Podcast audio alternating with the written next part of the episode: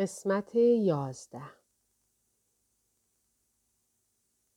تلاش کردم التماسش کنم اما او فوری به شخصی تبدیل شد که من به دیدنش عادت داشتم. پیچگوشتی را به طرفم پرتاب کرد.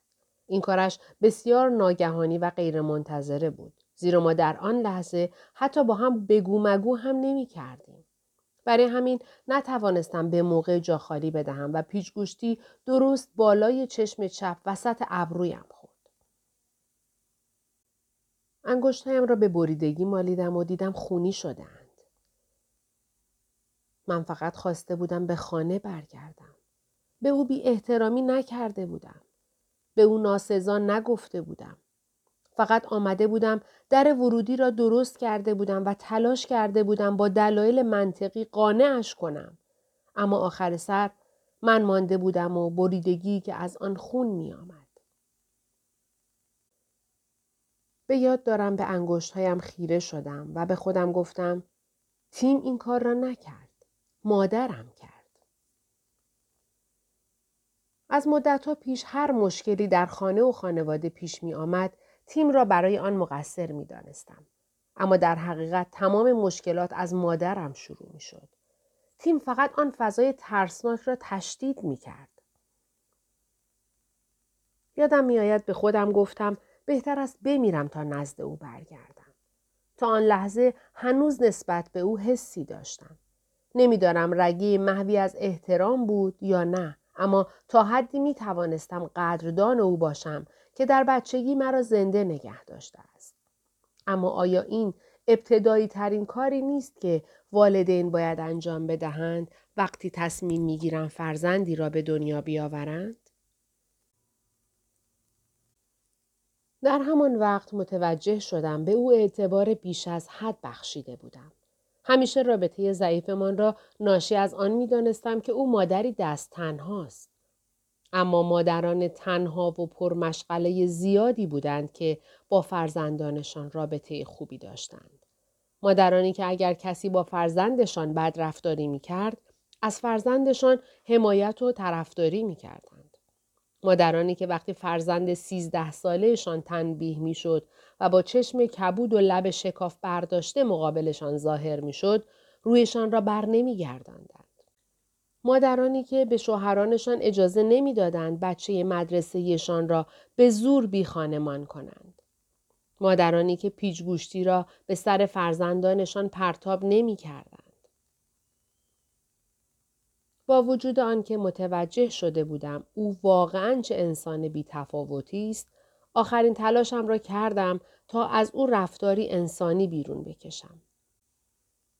لااقل میشه بعضی از وسایلم و بردارم و برم؟ گفت تو چیزی نداری؟ ما اون اتاق لازم داشتیم. پس از این حرف نتوانستم به او نگاه کنم. گویی فقط می‌خواست مرا از زندگیش حذف کند و من در همان لحظه به خودم قول دادم کمکش کنم این کار را انجام بدهد. وقتی از خانه بیرون می آمدم خون روی چشمم چکه می کرد. نمی توانم بگویم بقیه آن روز چطور گذشت. هیچ کس را نداشتم. هیچ چیز نداشتم. نه پولی، نه وسیله ای، نه خانواده ای.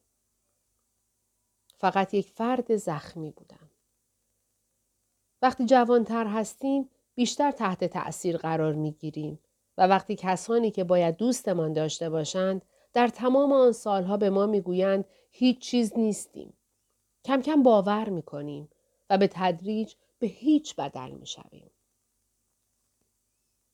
اما لیلی در همان موقع من با تو آشنا شدم و با وجود آنکه هیچ چیز نبودم وقتی نگاهم کردی گویی چیزی دیدی چیزی که خودم نمی توانستم ببینم در زندگیم تو اولین کسی بودی که به من به عنوان یک انسان علاقه نشان دادی.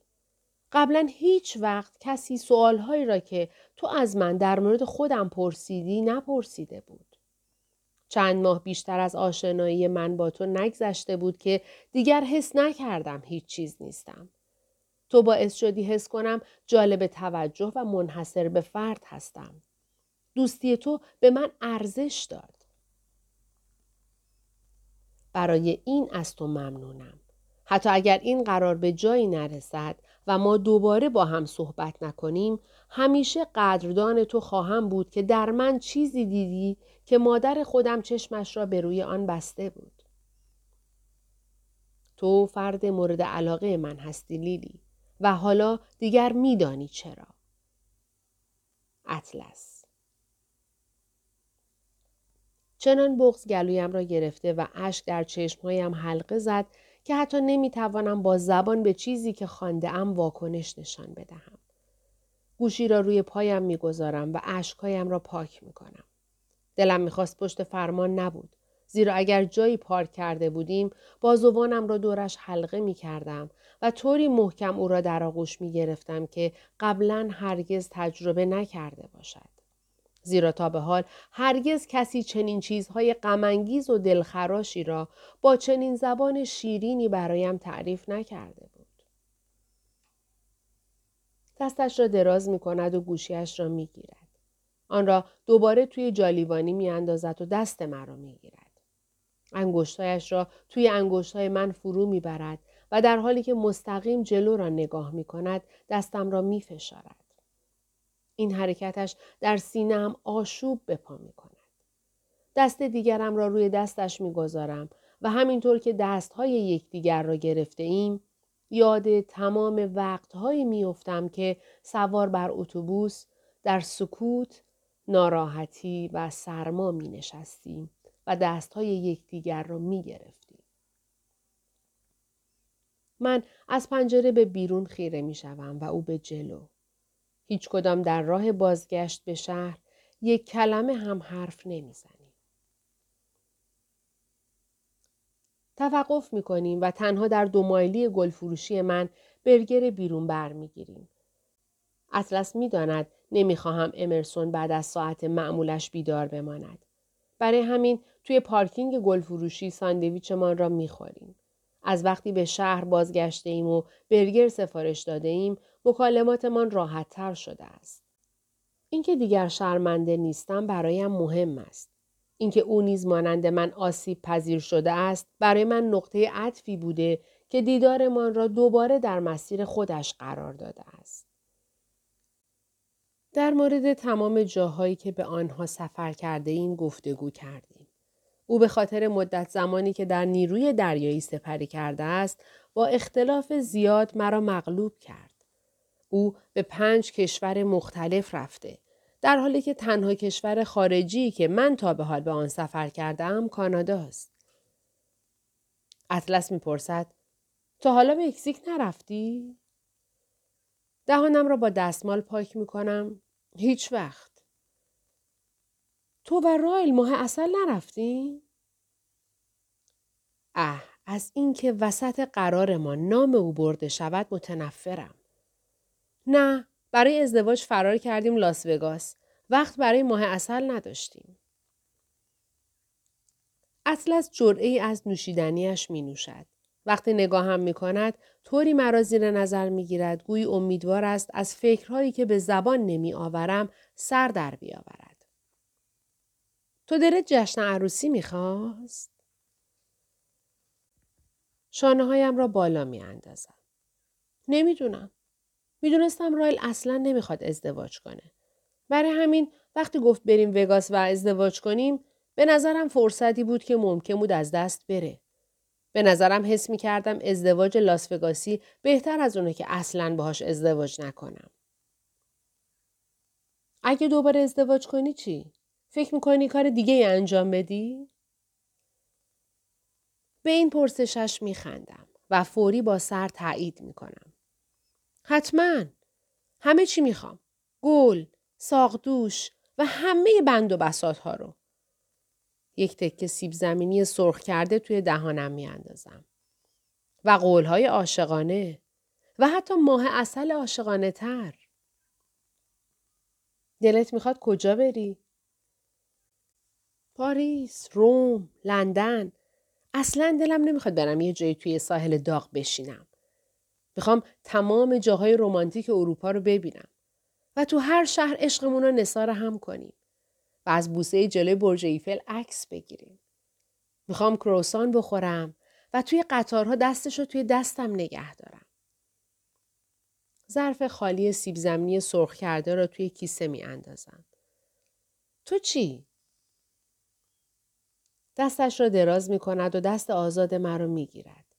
پاسخم را نمی دهد. فقط به من لبخند می زند و دستم را می فشارد. گویی چیزی که می خواهد رازی است که هنوز برای برملا کردنش زود است. گرفتن دست او امری طبیعی است. شاید به آن علت که در نوجوانیمان زیاد این کار را انجام داده ایم.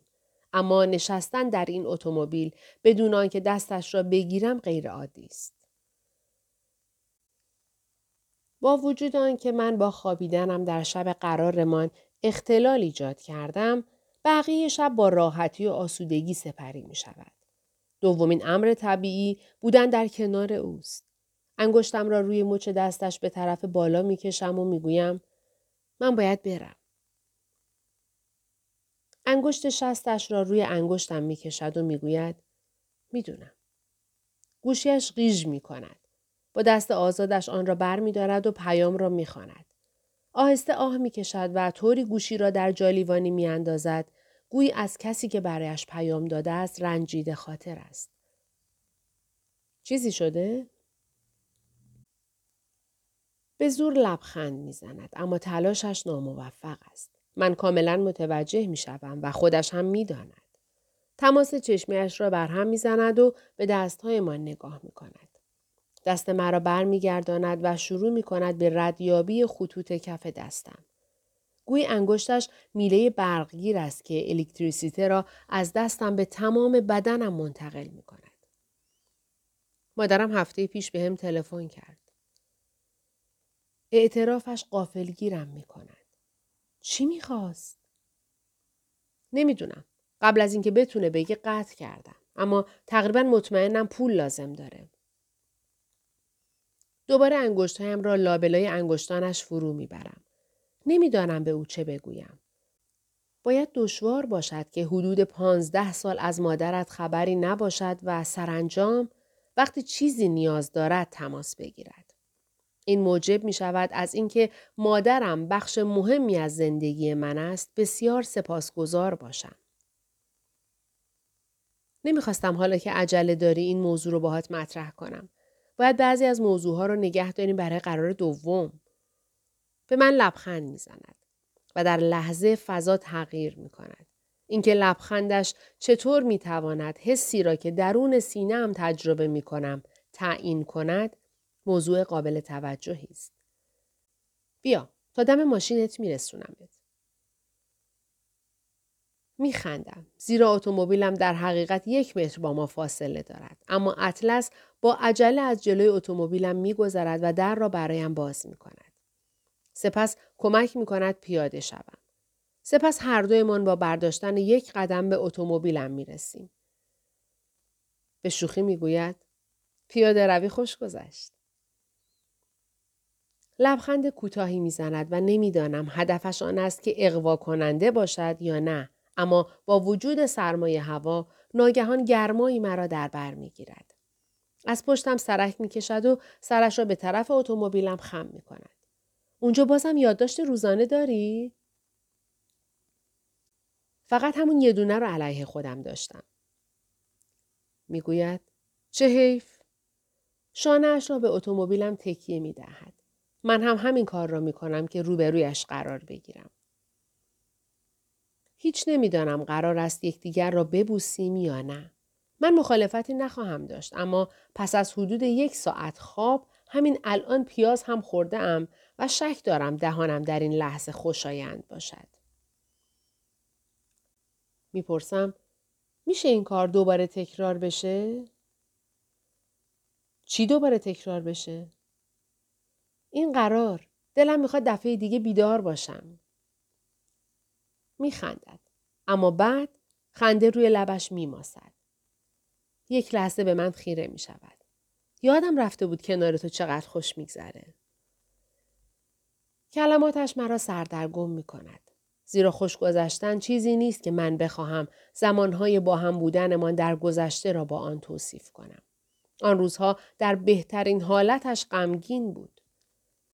فکر می‌کنی اون روزها خوش میگذشت؟ یک شانهاش را بالا می اندازد. منظورم اینه مطمئنا اون روزها سختترین روزهای زندگیم بودن اما خاطراتی که از اون روزها با تو دارم هنوز خاطرات مورد علاقه من هستند. تعریف و تمجیدهای او موجب می شود صورتم سرخ شود. خوشحالم که تاریک است. اما حق با اوست.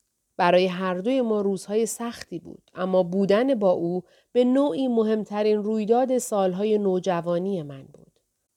به نظرم خوش گذشتن بهترین توصیف برای چیزی است که ما از آن روزها ساختیم و با خودم فکر می کنم اگر در چنان روزهای سختی که هر دویمان داشتیم کنار یکدیگر به ما خوش میگذشت در بهترین روزهایمان زندگی برایمان چطور می شود. این دقیقا خلاف فکری است که هفته پیش در مورد رایل کردم. من سختترین روزها را با اطلس تجربه کردم و او همیشه نسبت به من رفتاری عالی و احترام آمیز داشته است. در حالی که مردی که به همسری انتخاب کرده بودم طوری به من بی احترامی می کرد که هیچ کس سزاوار چنان رفتاری نیست. تازه در شرایطی که در بهترین روزهای زندگی من بودیم. از اطلس ممنونم زیرا می‌دانم معیاری است که اکنون آدمها را با آن میسنجم. او معیاری است که از همان ابتدا باید رال را با آن محک می‌زدم. باد سرد خوشایندی میان ما میوزد که می‌تواند برای اطلس بهانه خوبی باشد برای آنکه مرا به طرف خودش بکشد اما این کار را نمی کند. در عوض بینمان سکوت برقرار می شود تا اینکه تنها یک کار میماند که انجام بدهیم. باید خداحافظی کنیم. اطلس رشته مو را از روی پیشانیم کنار می‌زند و عقب می رود. امیدوارم ناامیدیم به چشم نیاید اما می‌دانم که می آید. عملا در مقابلش سنگ روی یخ می شود. جریمه خوابیدنمه؟ معلومه که نه. من فقط بعد از خوندن ماجرای اولین بوسمون احساس حقارت می کنم. می‌زنم زیر خنده.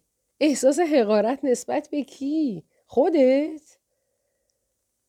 با سر تایید می کند. اطلس نوجوان به چشم تو افسونگر می اومده. اطلس بزرگسال هم همینه. صدایی از گلویش بیرون می آورد گویی می خواهد تصمیمش را عوض کند. این صدا به مسائل شکل جدیتری می دهد. با حرکتی روان از اتومبیل فاصله می گیرد و درست مقابلم می ایستد. به اتومبیل تکیه می دهم و به امید یک خداحافظی جانانه نگاهش می کنم. در ضمن تو از هم خواستی آهسته پیش بریم. پس لعنت به من. خودم این را گفتم. اگر درست یادم باشد گفتم خیلی آهسته. از خودم متنفرم. اطلس به جلو خم می شود و من چشمهایم را می بندم.